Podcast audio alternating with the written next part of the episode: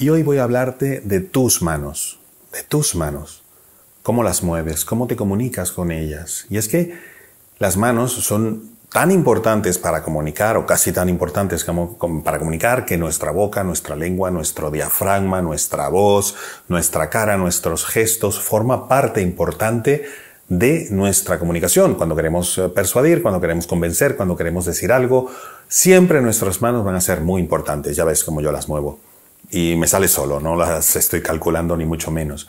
De hecho, eh, si pensamos en los italianos, por ejemplo, que es que sin las manos los italianos no podrían ni siquiera comunicarse, yo creo.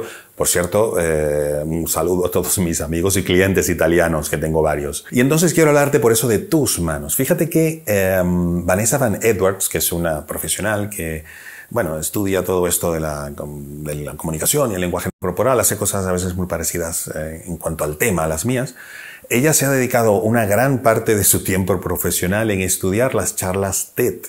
TED, TED, son unas charlas muy famosas a nivel mundial donde gente de todo tipo, influencers, etcétera, hablan de un tema y eso se difunde por todas partes. Son charlas entre 18 20 minutos, a veces más cortas o más largas, pero cada vez son mucho más famosas. Ella ha hecho un estudio intentando identificar el por qué algunas charlas TED son mucho más vistas que otras, pero muchísimo, millones de visualizaciones y otras muchísimo menos con gente que a veces o la mayoría de los casos de los casos no es muy conocida. Entonces, pueden ser muchos factores, pero ella ha descubierto que las charlas TED que son muchísimo más vistas tienen una cantidad de movimientos de manos muchísimo mayor que las que no han sido vistas.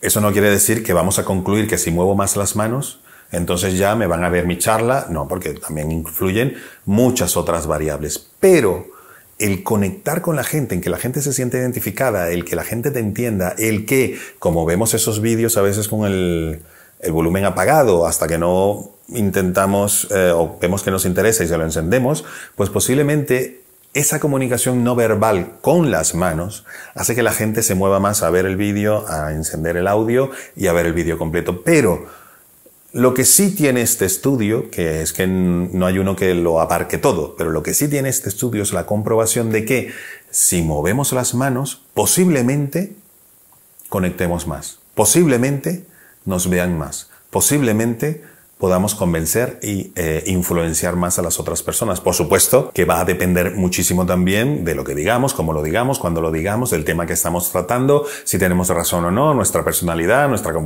capacidad de comunicar. Pero si a todo eso le sumamos nuestras manos y aprendemos a utilizarlas de una manera adecuada, que complementen la comunicación que estamos haciendo, que nos apoyen y que sean un elemento que de manera no verbal conecten con la otra persona es que la tenemos muchísimo más fácil a la hora de convencer, a la hora de comunicar. Así que dale a me gusta y sígueme, dale a la campanita también o la campanita si está de este lado de YouTube, porque voy a seguir dando un montón de tips y un montón de trucos y un montón de, de estrategias y técnicas para que mejores tu comunicación, que sea más efectiva, más eficiente y que puedas persuadir más a las personas, convencerlas más de lo que quieres.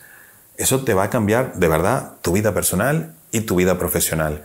Así que suscríbete a mi canal y te espero en el próximo vídeo. Un abrazo, hasta luego.